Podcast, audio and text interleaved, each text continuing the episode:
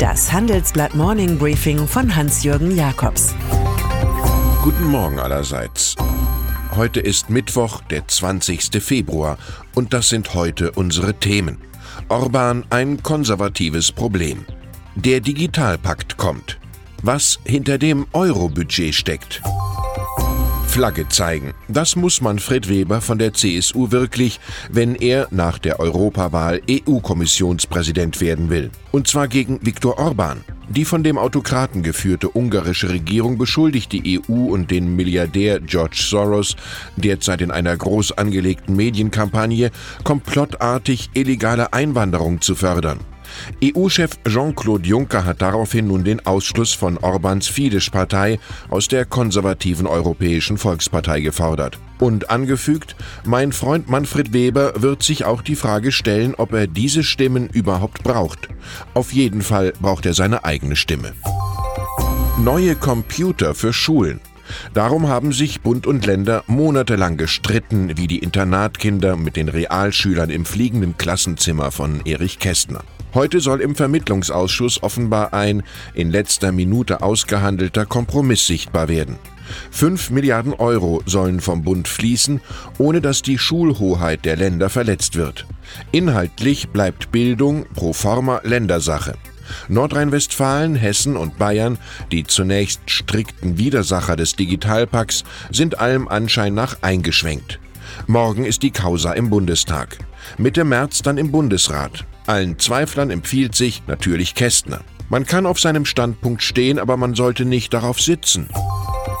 Brenzlige, auch anrüchige Geschichten, die gibt es im Umfeld von Donald Trump genug. Doch nun kommen auch noch Merkwürdigkeiten dazu, in dem von Regierungsmitgliedern angestrebten Verkauf von Atomkraftwerken nach Saudi-Arabien.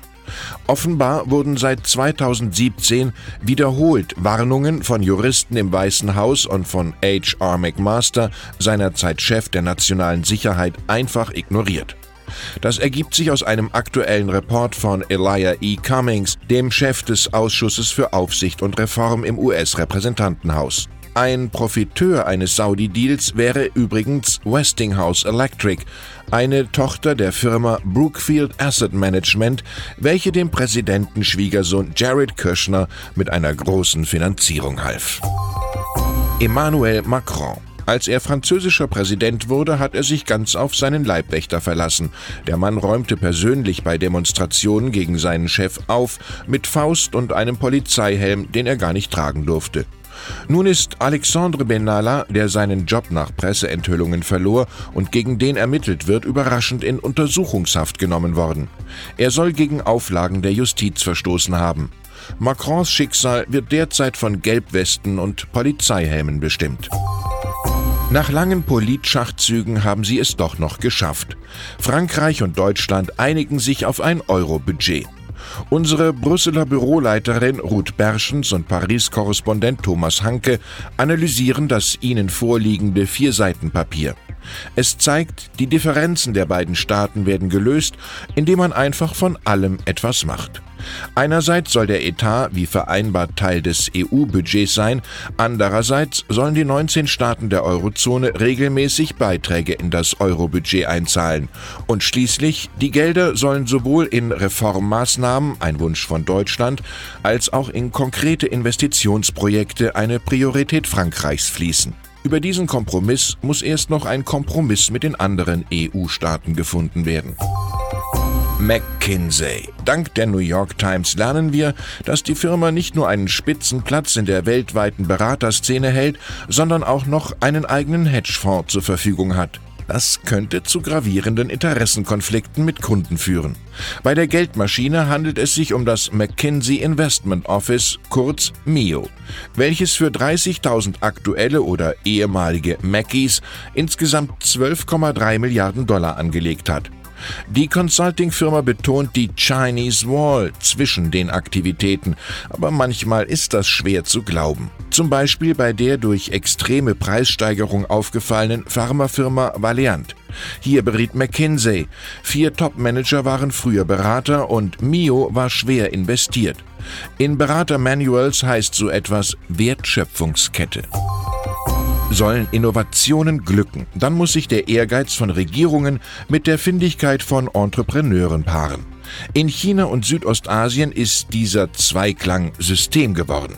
Egal, ob es um künstliche Intelligenz, Mobile Payment oder E-Mobilität geht. Die Jahrestagung der deutsch-asiatischen Wirtschaft setzt sich in Düsseldorf am nächsten Dienstag mit solchen Trends und der neuen Geopolitik auseinander.